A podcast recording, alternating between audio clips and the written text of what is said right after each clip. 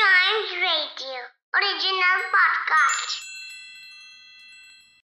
ये कहानी तीन करीबी दोस्तों फिरोज अर्जुन और बेन की है जो फैब टीम के नाम से जाने जाते हैं The Fab Team. वे दार्जिलिंग के बिशप हाई बोर्डिंग स्कूल में पढ़ने वाले 10 साल के छात्र हैं और हमेशा एक रोमांच के लिए तैयार रहते हैं